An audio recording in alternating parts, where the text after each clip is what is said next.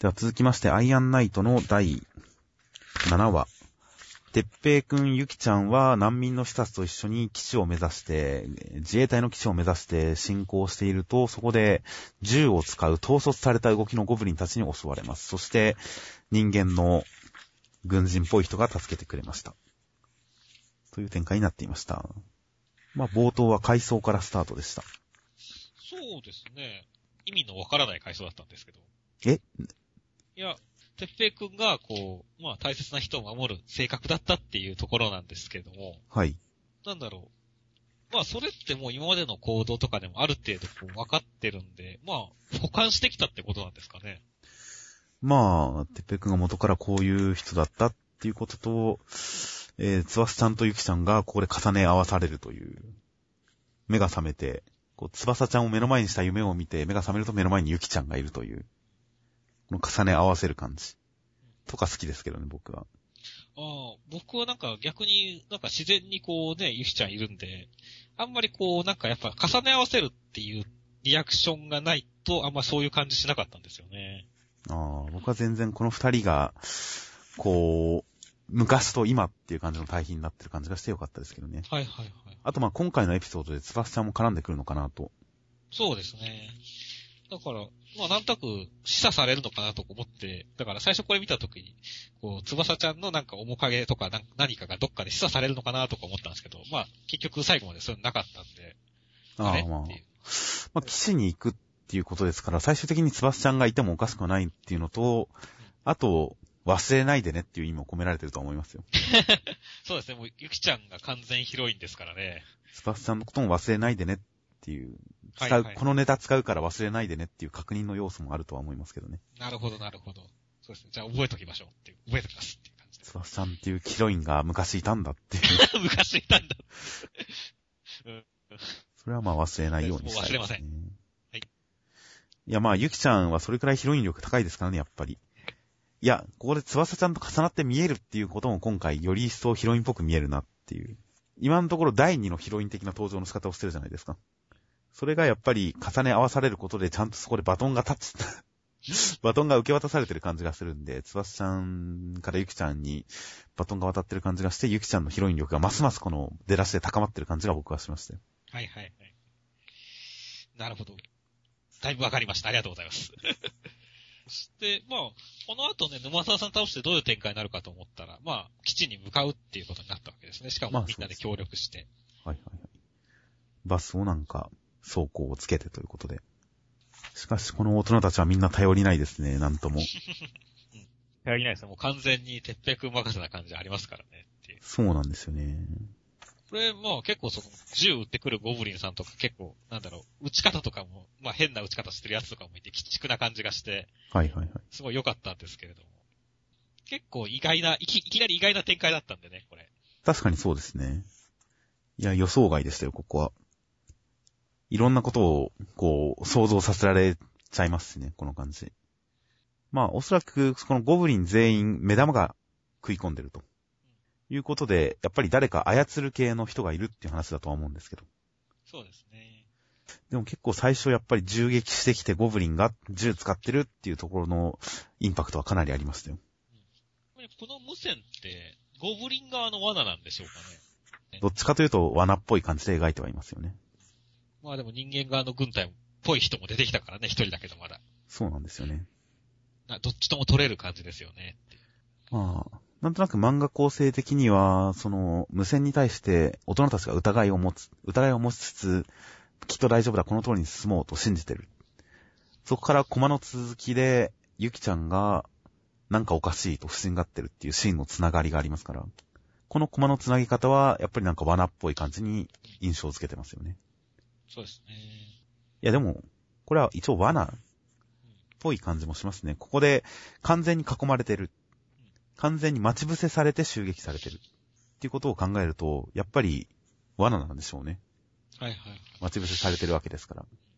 なるほど。偽国防軍ですか？となると、まあ、大和基地もやばい感じになってるかもしれませんね。ことで、まあ、ラジオも含め、そして、えー、ゴブリンが、何者かに支配されてるっぽいゴブリン。ゴブリンが銃を使う。そして、やっぱり、軍人らしき、えー、新キャラと。いいうことで、まあ、味方要素、敵要素、一つずつ新しいものが出てくるっていう形で、かなり強めの引きができてると思いますね。結構先気になりますね。新しい敵っていうだけでもなくて、新しい味方っていうだけでもなくて、両方一緒に出すっていうのがやっぱいいんだなと思いましたね、これでは。そうですね。あと僕なんかやっぱ、やっぱ人間、ちゃんとした人間が出てきたことによってね、しかもまあ軍隊的な、こう結構世界がどうだったかっていうのもなんか少し明かされてくれるんじゃないかなってのがすごい気になりますね。まあそうですね。軍人さんはさすがに何かしら、周りのことについてしてそうですからね。うんということで来週の展開がとても楽しみです。はい。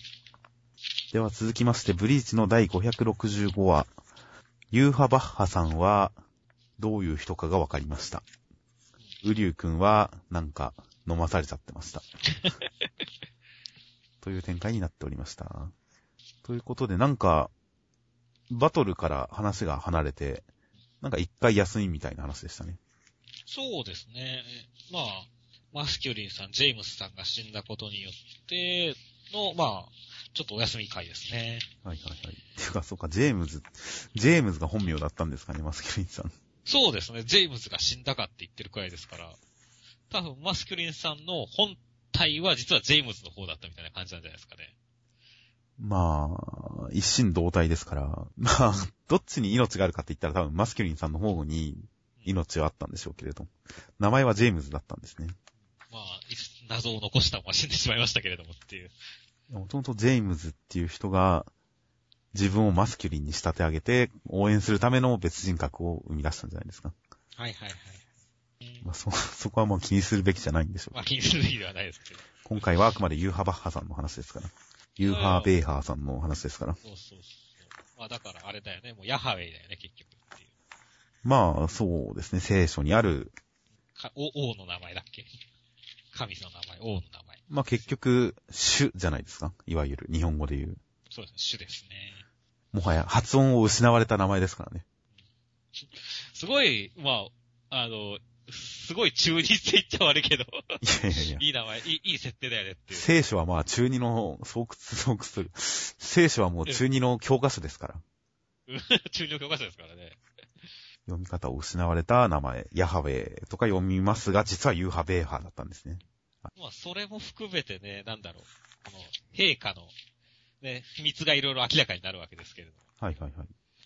今まですごい自分たちの舞台をさ、き簡単に処刑したりするじゃないですか。はいはいそ。うだ、負けたわけでもないのに処刑して大丈夫なのとかさ。ああ、はいはいはい。えー意味あんのって思ったんだけど、実は、そんなの関係なかったんですねっていう。ああ、なるほど。そうですね、確かに。え全然処刑しなくていいじゃんって人を処刑してたのは、うんなるほど。確かに確かに。それが、陛下が、陛下の生きる糧なんだな。確かに仕方ないですね。それは納得ですよ、言われてみれば。そうそう、納得なんですよねっていう。だから、こう、今までのちょっと不可解な展開も、意外とこれで、ある種説明がついたわけですよっていう。ああ、そこは僕結びつけてなかったですよ。いや、なるほど。それはちょっと説得力ありますね。だから、そういった意味も含めて、なんか陛下の格がさらに上がって、ボス感が高まったなっていう感じがすごいしましたね、今回。そうですね。しかも今回その設定を、えー、使って、もう精霊帝中に陛下の魂がばらまかれている。で、それに触れた死神も死んだら陛下のものになるという。もしかしたら、あの、総隊長も、元総隊長も、陛下に入ってるかもしれないですからね。そうですね。源流星さんも入ってる可能性ありますからね。そうすると、これは、いや、まあ、復活展開すらもありえますけどうん。源流祭さんが復活するとか、なんか今までに死んだ人が復活する展開もあるのかもしれませんけど。とちょっと思ったりもしますけど、まあそれとは別に、精霊帝中のあらゆる力が陛下のものになるって言ったら、いやもう作品最大のボスキャラとしての格は十分ですよ。十分ですね。いいね。そして、まあ結構この目覚めた時の死したものの魂に感謝して、今日も世界がよく見えるとかっていうのの、セリフ選びもさすが久保先生だと思いながらね。ああまあおしゃれですね。おしゃれですね。だからすごい格が、格の高いセリフだなと思いましたね、本当に。だから今週は僕はだからすごい面白かったですね。はいはいはい。まあ、あとはウリュウくんですか。ウリュウ君がちょっと怪我されちゃってましたね。結局、石田くんは結局ね、その、なぜ下についたか、ユーハバッハさんのっていうところのね、はい。が、結局まだ語られてないわけじゃないですか。語られてないですね。そのあたりもどっかでなんか、まあ、どっかでつうか、まあ、どっかで語らなきゃいけないんですけども、てっきり言ってくれるもんだと思ったらそこはなかったですねっていう。まあ、この母の仇でも打とうと乗ったのだろうがっていうあたりで、読者はそう思っててねっていうことでいいんじゃないですか。はいはいはい。違うかもしれないけど、一応これが今出す答えですよっていうことで受け取っておけばいいんじゃないですかね、これは。なるほど、なるほど。そうですね。じゃあもう、普通に久保先生のこの、あれに従っていけば、きっと面白い展開が待ってるってことですね。だと思いますよ、ここは。普通にこの先何もなかったら、あ、母親の仇を打とうとしてたんだなって思っておけばいいですから。了解です。ということで、陛下も目覚めたということで、もっといっぱいみんな戦ってるはずですからねうん。一晩。まあ、夜が明けて影も減りましたし、果たしてどうなるのか、戦いがどう変わっていくのかわかりませんが、まだまだ見てない戦いはいっぱいありますから。そうですね。うん、まあ、戦い続けてくれたらいいと思います。いちごくんもいつか到着すると思いますしね。まだまだ楽しみなことはたくさん残ってますよ。そうですね。では続きまして、こち亀のグルメ評論家会みたいな感じでした。これ、りょうさんが最初、えー格付けの審査員のふりをして、タダにしてもらうっていうのがありますけど、タダにする意味がわかんないんですけどね。賄賂ってことですか？まあ、そういうことですね。タダにするからいいランキングにしてねっていうことなんですかね。ななんか、ダメじゃないですか、それ。そんな感じしますね。あんまりそこにリアリティは感じなかったですけどね。うん。これは確かにちょっと僕も、そ、そんなもんなのっていう感じの方が強かったですねか。なとは思いましたけど。まあ後半の B 級グルメの、そして C 級グルメの話とかはなかなか興味深かったですよ。興味深かったですね。まあ我々もね、その、なんでしょう。かつそう、こう本当の意味での B 級 C 級グルメも食べてきた人間じゃないですか。まあそうですね。いや、ほんと学生街の、いわゆる学生街、大学そばの食堂とかのおっちゃんとかほんとくつろいでましたからね、客席で。タバコ吸って。そうそうそう。もう明らかにもう我々もね、す何普通のこの、何中華スープなのにまずいっていうね。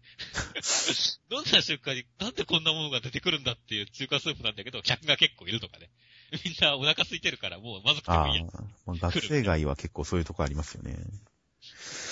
でも、探すとありますからね。僕も結構近所の個人経営のお店、ふらっと入ったりしますけど、もうほんとやる気のないお店とかいっぱいありますからね。普通の住宅街ベッドタウンでも。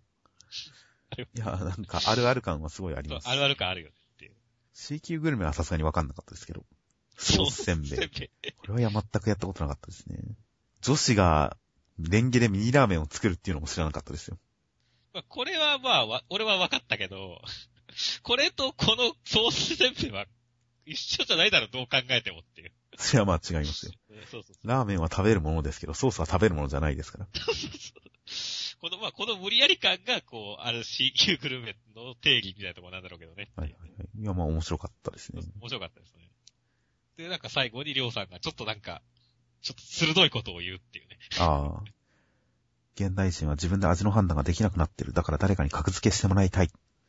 まあ、そうですね。まあ選択肢が多すぎて、なかなかきっかけがないですからね、物買うときに。ランキング1位って言われたら、美味しくてもまずくても話の種になるなって思っちゃいますしね。そうですね。なんか話、食べただけでもいいですって、満足するだけでもいいですけど、やっぱ話の種にしたいってなりますかね。せっかく外食するんだったらっていう。はいはい。だからまあ、確かにランキング1位って書かれてたら、どれどれって思っちゃいますね。まあ、ゲテモノ料理でもね、らなんか乗って本に載ったら、あの本に載ったゲテモノ料理すげえまずかったって言って話題になりますからねっていう。ゲテモノ料理は普通にゲテモノの時点で、ランキング関係なく興味はありますけど。ということで、まあ、こち亀、なんか、ちょくちょくやっぱ食べ物の話ありますね。なんか、最近特に多いのかわかりませんけど、結構グルメネタ多くの、多いので、なんか食べ物ネタは安定して面白い気がしますよ。そうですね。では続きまして、8東京23区の第18話。アポロンさんは、千里眼を使うハーフの力によって、ハチたちを見つけて追ってきてました。そして、えー、いろいろあって、ぐるぐる走って、アポロンカッターは水が切れないと分かって、人質は助かりました。さあ、反撃だという展開になっていました。一応、イガちゃんの活躍会ですね。そうですね。落ち込んでいたイガちゃんはいつの間にかに立ち直り、うんそしてここで活躍ということで。そうですね。っていうか、あの、荒久根さんは本気で裏切ってたんですね。そうですね。すげえ罠感を感じてたんですけど、そんなことなかったんですね。親切ですね、荒久根さん。荒久根さんはいいやつでしたね。でしたね。絶対騙してくると思ったんですけあどね。れ絶対罠だ、罠じゃねえかなと思いながら見てましたけど、げ別に罠じゃなかった。本当に教えてくれてたんですね、弱点を。弱点、水と。これ、ちょっとよくわからなかったんですよね。まあ、まあそういうもんなんだって理解するべきなんでしょうけど。まあ、そういうもんなんですよ。く空間断裂は水を切れないっていうのは、なんかよ、くわからない感じではあるわけ無理やり説明しようとすればできる気もしますけどね。振動で切ってるけど振動が分散するとか、そうですね。なんかここでね、あの、イガちゃん、イガチンの血が切れてないとか、なんかそういうのだったらしたら、まだなんかちょっとわかる。そうしたら、アポロンカッターは人体を切れないことになってしまうので、ね、人間の80%とか水なんでっていう。いやまあ、血液以外のものを切れば、要するに血管も皮膚も脂肪も切れれば、血で、血で止まるってことさえなければ、水の中、中、中なら大丈夫、みたいな。よくわかんないです。よくわからないです。まあ、深く考えないのが一番なんですね、これ。水は切れないんだっていうことで理解しておけばいいんですね、これは。水は切れないんですよ。きっと血は切れるけど、水は切れないんですよ。うーん、まあ多分、やっぱり個体は切れるんですよね。はいはい。で、個体が繋がってればその先まで切れるんですよ、きっと。だから多分本気を出せば、水の溜まってる、この水路の全体を輪切りとかにできるのかもしれないです。ほうほう。水は切れないけど、水路は輪切りにできるのかもしれないです、もしかしたら。まあね、ホタテ貝の缶詰とか中身、中身ごと切ってるしね。中身はこれ切れてないんじゃないですか、やっぱり。いや、切れてますね、でも。いや、切れてないのか。いや、切れてますね。うん。うん、切れてますね。うん、そうですね。この缶詰で缶詰の中身が切れてなかったらなんかヒントになったんですけどね。そうですね。確かに水、純粋な水だけが切れないんですかね。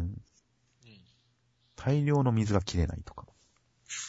まあ、水にこの、ちょっと、ギリギリまでは確かに刃が沈んできてる感じはありますからね。ザシュッとやって、水の中にだいぶカアポロンカッターが食い込んでる描写がありますから。やっぱり結構な厚みがないと防げないのかもしれないですね、これは。なるほど、なるほど。1メーター、2メーターぐらいは普通に貫通してる感じしますから、これ。えー多分そうですね。飛び込んだ泡だけじゃないですよね、多分これは。まあ、来週を待ちましょう。そう、来週まであんま、来週待ちましょうここで推理してもしょうがないですからね。そうですね。あとまあ、疑問といえば、ぎまた疑問で攻めてもしょうがないですけど、はいここでなんで、あのーアポロンさんは、イガちゃんを追ったんですか？まあケルベルハチたちを追い詰めた後に。そうですね。ケルベロスを見つけて、あいつはって言って、噂のって言って追いかけて、で、攻撃受けて、攻撃受けて反撃しようとして、やばい、この距離でカッターやられたら、っていうところで、もう一人の人間は、ハチを追っかけてたんじゃない？ああ、うん、もう一人の人間がふと気になったんでしょうね。気まぐれなんですよ。まあ、アポロさん気まぐれキャラですからね気。まぐれですから。で、一人いないのから、人質を逃がすのが目的だったんだ、と解釈し、気に食わないから防ぎに行ったんですよ。人質を逃がすのが目的だったんだ。こいつらでおびき寄せといて。天然の人を理解するのはだ、しようとしたらダメなんですねっていう。これもイガちゃん殺しに行ったというよりも、人質を殺しに行ったわけですから。はいはいはい。ポポポポーンとやりに行ったわけですね。そうです、そうです。だから人質を逃がされるのが気に食わないから、こっち行ったんですよ。ということで、まあ来週は水が切れないというのを利用してどう勝つかということで、もうジョジョ張りの知能異能バトルが展開されるんじゃないかと。あんまり期待せずに今言ってますけど。いやもうなんかわかんない。こう、大、まあ、ハチにはこう黄金の回転の力もあるので、いいい感じの異能バトルが開かれる、繰り広げられると思いますよっていう。いやまあ、だったらいいなとは思ってますよ。はいでは続きまして、恋のキューピット焼野原仁の第17話。えー、下根は頑張って構成して、陣長下さんに告白しますが、家庭の事情のせいで陣長下さんはもう結婚相手が決まってたりしてダメでしたと。いう展開でした。ということで、1ページ目に、恋見の四天王の説明がありますけど、これ、取ってつけた感が、だからやばいよね、これ。下根って花の名前じゃないですよね、多分。下根が花の名前だったら、おおって思いますけど。いや、まあ、結局3人は花だけど、下手は帝王だから。っね、だから根っこだと。ていうことがいいんですよ、きっですかね。と。でもこれが根っこって嫌だな。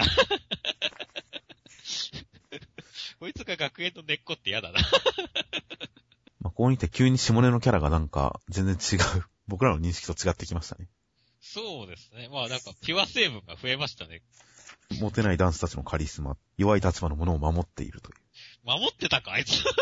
そんな覚えはないですね。そんな覚えないよね。むしろこう、ちょっと自分が上になったら即下のものをいじめてるくらいのイメージしかない。男に対してはやたら厳しいイメージでしたからね。まあ、解釈次第なのかもしれませんけどもっていう。まあ、実は、読者は知らないけど、そうだったっていうことですね。まあそうですね。はいはい。悪のカリスマだったんですよ、きっと。まあそうですね。悪まあには悪のっていうかね、そうそう。ヒーローが必要ですからねっていう。だと思いますけど。だったんでしょうね、きっと。読者は知らないだけで。そう知らないだけで。で、まあ、下根も今回構成しましたから、でも。そうですね。あ、あずさ、あず、板垣あずさとアスカキララの屍を食って、AV 女優ですか？その AV 女優の、ちゃんとじ、ちゃんと実在する人の名前を叫んでたんですね、これは。そうですね。あの、僕も前になんか芸能人がこうね、学校の人に会いたいんですっていう、こうなんかすごいブサイクなお笑い芸人が言ってて、はい。その、あ、そう、じゃあこの人に登場してもらいましょうって言ってできたのがアスカキララっていうえセクシー女優ですね、そこでの言い方としては。セクシー女優で、あの、本当にお世話になってますって言ってすげえ頭を下げて、付き合ってくださいって言って、その、アスカキララに告白して、はい。アスカキララが本気ですっげえ、なんか、ゲスを見るような目で見て断るっていう、バラエティ番組で大爆笑したんですけど、なるほど。そこでの印象があるんでね。まあきっと下根くんもそんな感じなのかなと思いながら、見てて笑ってましたね。まあ、お世話になってるんでしょうね、かなり。お世話になったんでしょうね。長谷川智弘先生がっていう。そうですね。長谷川智弘先生が。で、これ、これ、いいの？このネタ。いやいや、深い読解ですよ。ダッチワイフとかひどいですよね、ほんと。ひどいよね、これ。ターちゃんとかではよく見ましたけど。あと、銀玉とかでもたまに見ましたけど。なんだろう。ねっとり感がというか、違う感じあるよねっていう。まあ、それらもすべて、すべて消滅し、綺麗な下根くんになりましたねっていう。なんかすごい気持ち悪いですよね。気持ち悪いよねっていう。鼻のせいだとは思うんですけど、主には。鼻と口のせいだとは思うんですけど。ブサイク度合い上がったよねっていう。そうですね。そうですね。それ不思議ですね。やっぱバランスが悪いんでしょうね、やっぱり。驚いてる表情とか、本当にブサイクだからな。やばいな。モネ君がとりあえず、相手が幼馴染み、幼馴染みじゃなくて、相手が家の決めた結婚相手とかもいそうだからダメだ的な話自体は異様に真っ当な話なんですよね。そう、異様なマット。これはまあ、焼け野原人のいつものことですけど。うん話自体は真っ当っていう。全然ふざけてないっていう。なのでまあ、普通に解決するんでしょうね、来週。そうですね、まあ、じ、まあ、どんな金持ちだろうと、ジンさんの暴力にはかなわないですからね。そうですね。ということで、来週、まあなんか、決着が見えると思います。で、まあ、今回もゴルゴンさんの扱いが雑でしたね。雑でしたね。もはやボケてすらいないですからね。そうなんですよね。今回この人これで終わりっていうツッコミで、さも、ボケてますよ風に見せてますけど、そんなツッコミ一つ入れたところで、ボケてないことに変わりはないですからね。そうですね。せっかくいいボケキャラなんですから、もっとね、しかもゴルゴさん髪の毛復活してるんですね。ああ、そういえば。前回は見えなかったんで分かんなかったですけど、なっ頭見えなかったですね。確か髪型普通になっちゃってましたね、確かに。ちゃってますね。ゴルゴンさん。こう、ハゲてた方が面白かったですね、多分。まあ、ただやっぱ誰だかなかなかわかん、わかりづらいですからね。まあ、髪型はもうちょっと遊んでもよかった気がしますけど。ゴルゴンさん、来週あたりではそろそろまた、ボケキャラとして復活してほしいですけどね。そうですね。あと、ゆりこちゃん。ああ。もはや最近ゆりこさんのこと忘れ気味でしたよ。そうそうそう。ゆりこさんも楽しみです。正面顔が久々に見たいですよ、ほんとみ。たいですね。なんか、うんやっぱさ、ずっと見ないとやっぱちょっと気になるからね。そうですね。結構この漫画の好きなキャラの上位だったんですけどね、ゆりこちゃん。僕は、全然出なくて残念ですようん。では続きまして、ベルゼバブの236話。学園内に小川くんは入りましたが、で、結界があるんでサタンさんは入れないんですが、中ではもう東條さんも石になってました。そこに、えー、サタンさんと藤くんが入り込んできて、古市くんが足止めに向かったり、えー、国枝さんが犠牲になったりして、最終的に小川くんはベルボーを呼び戻して、さあ反撃だという展開になっていました。展開早いっすね。そうですね。かなりテンポの速い展開で、結構、下手したらあっさりって言ってもいいぐらいの感じでベルボーは戻ってきましたが、でも僕は結構良かったですよ、このくらいのテンポで。そうですね。いやいや、もう、国枝さんの告白もありましたしね。そうですよ、国枝さんもかなりいい、えー、まあ嫁というか愛人というか。そうなんですよね。報われないヒロインの告白の仕方ですよねっていう。いや、でも、やっぱヒロインは国枝さんだと思いますけどね。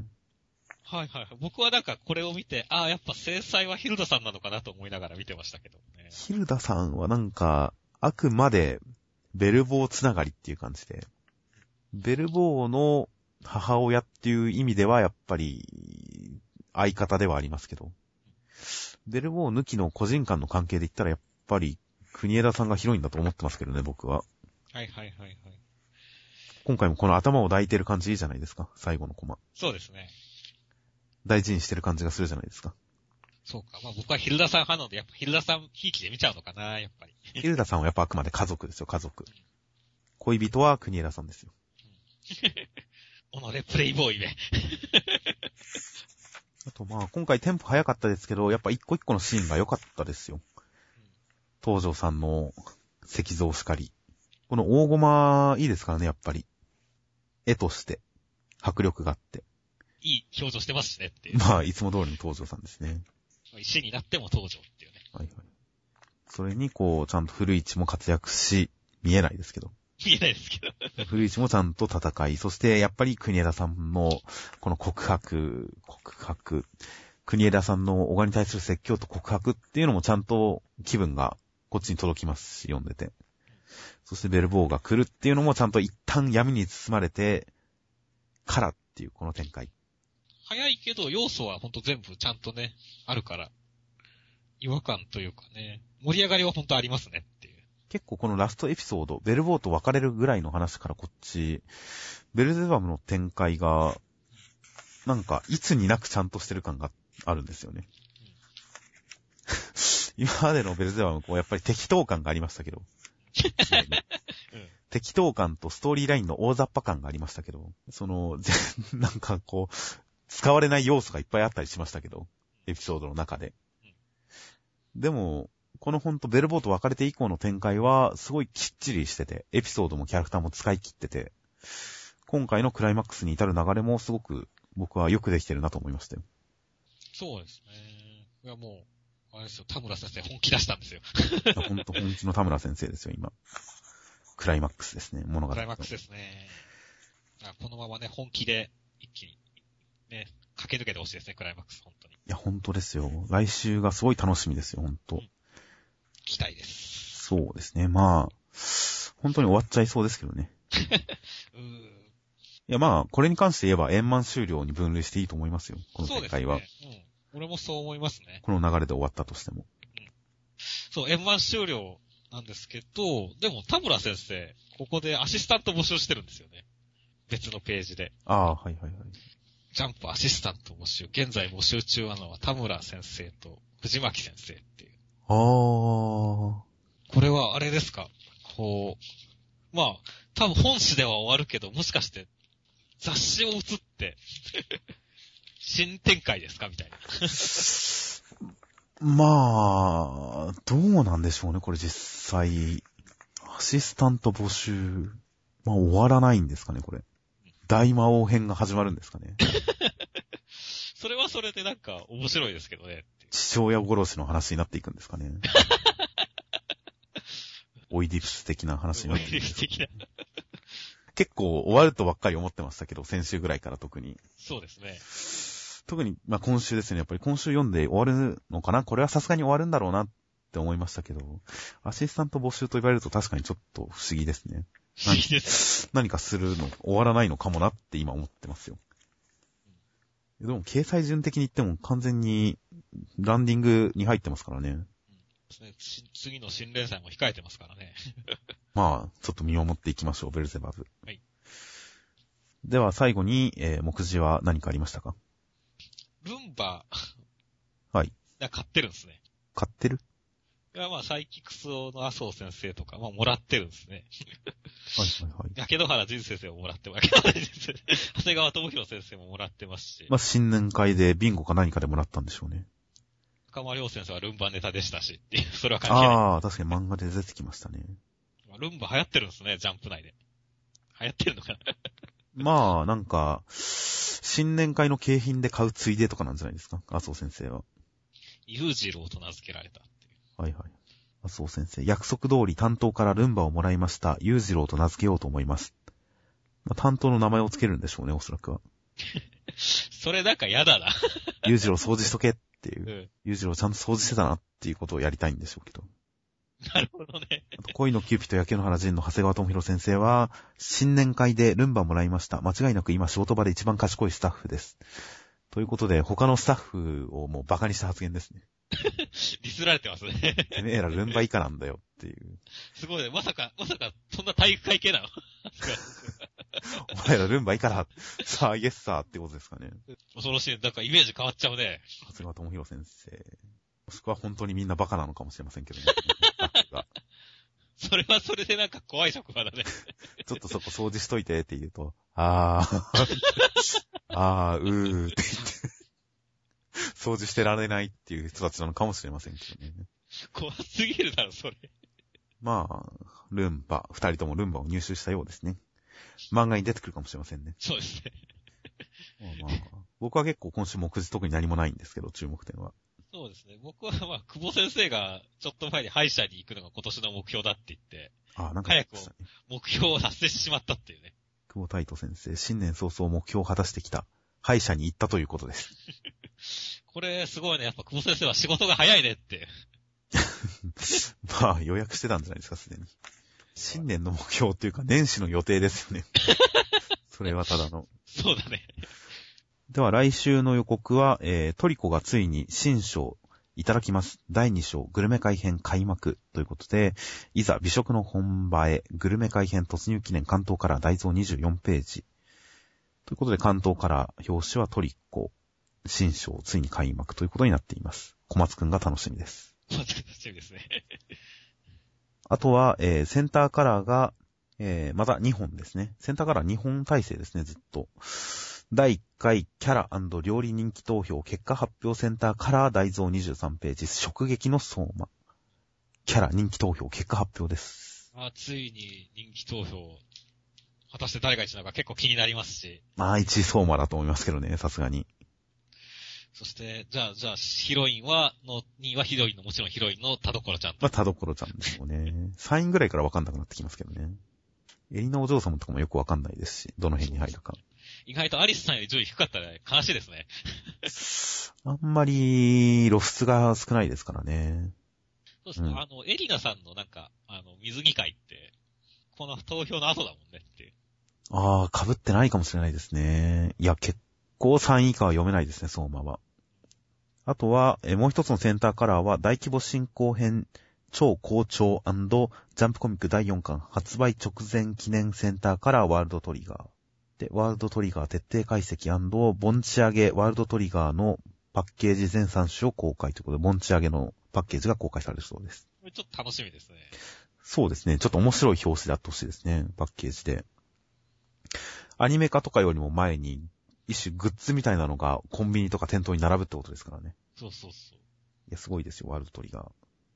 だ大規模進行編超好調って。ちょっと突っ込みたくなりますけど。まあ、そうだね。まあいいですよ。そして、あとは、えー読み切りがまた2本載ります。また2本なんですね。なんか救済？救済あったりするんですかねなんでしょう。1本は、えー笑い高ぶり戦い抜け、時代を開くニュータイプバラエティ3連読み切りの第3弾。SF、また SF なんですね。SF バウンティーハンター読み切り、センターカラー47ページ。ワンダフルワンダーワールド。宇宙をかける賞金稼ぎ兄弟の壮大な夢とはモンリー K 先生ですね。結構その、まあ、パルテノン君、今回のいいロボットはい。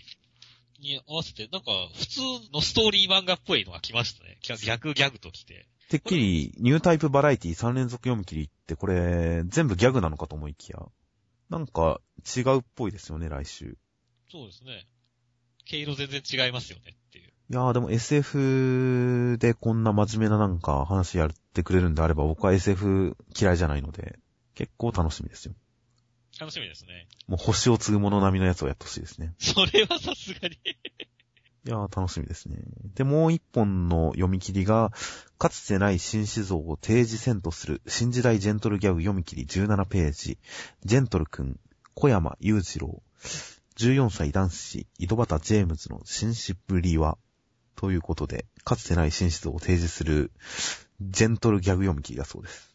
変態紳士ではないんですね。あー、そっちの意味の紳士ですか？ありえなくもなさそうですね。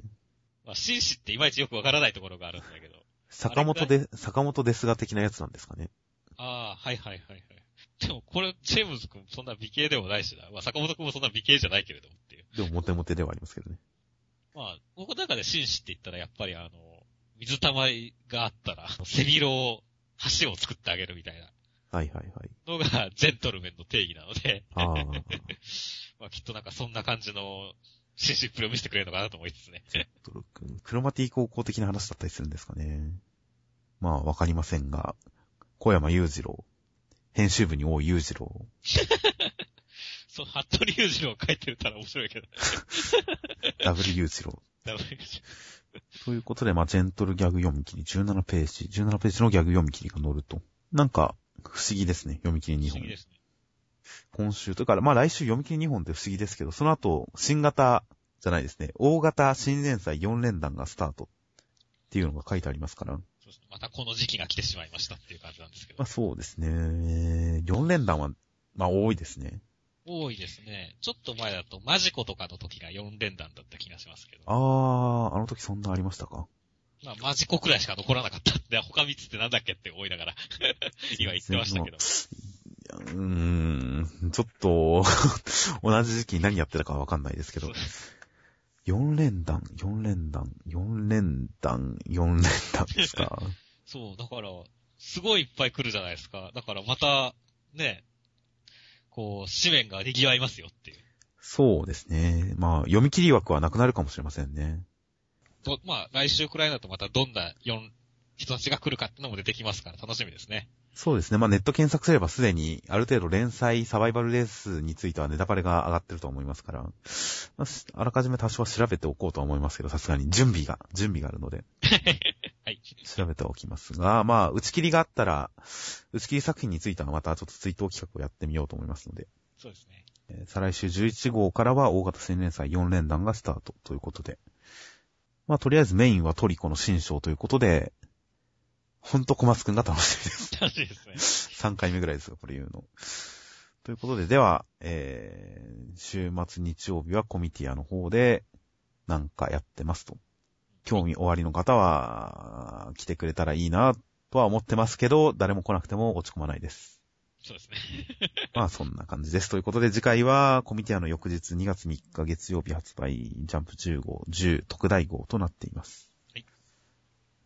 では、お疲れ様です。はい、お疲れ様です。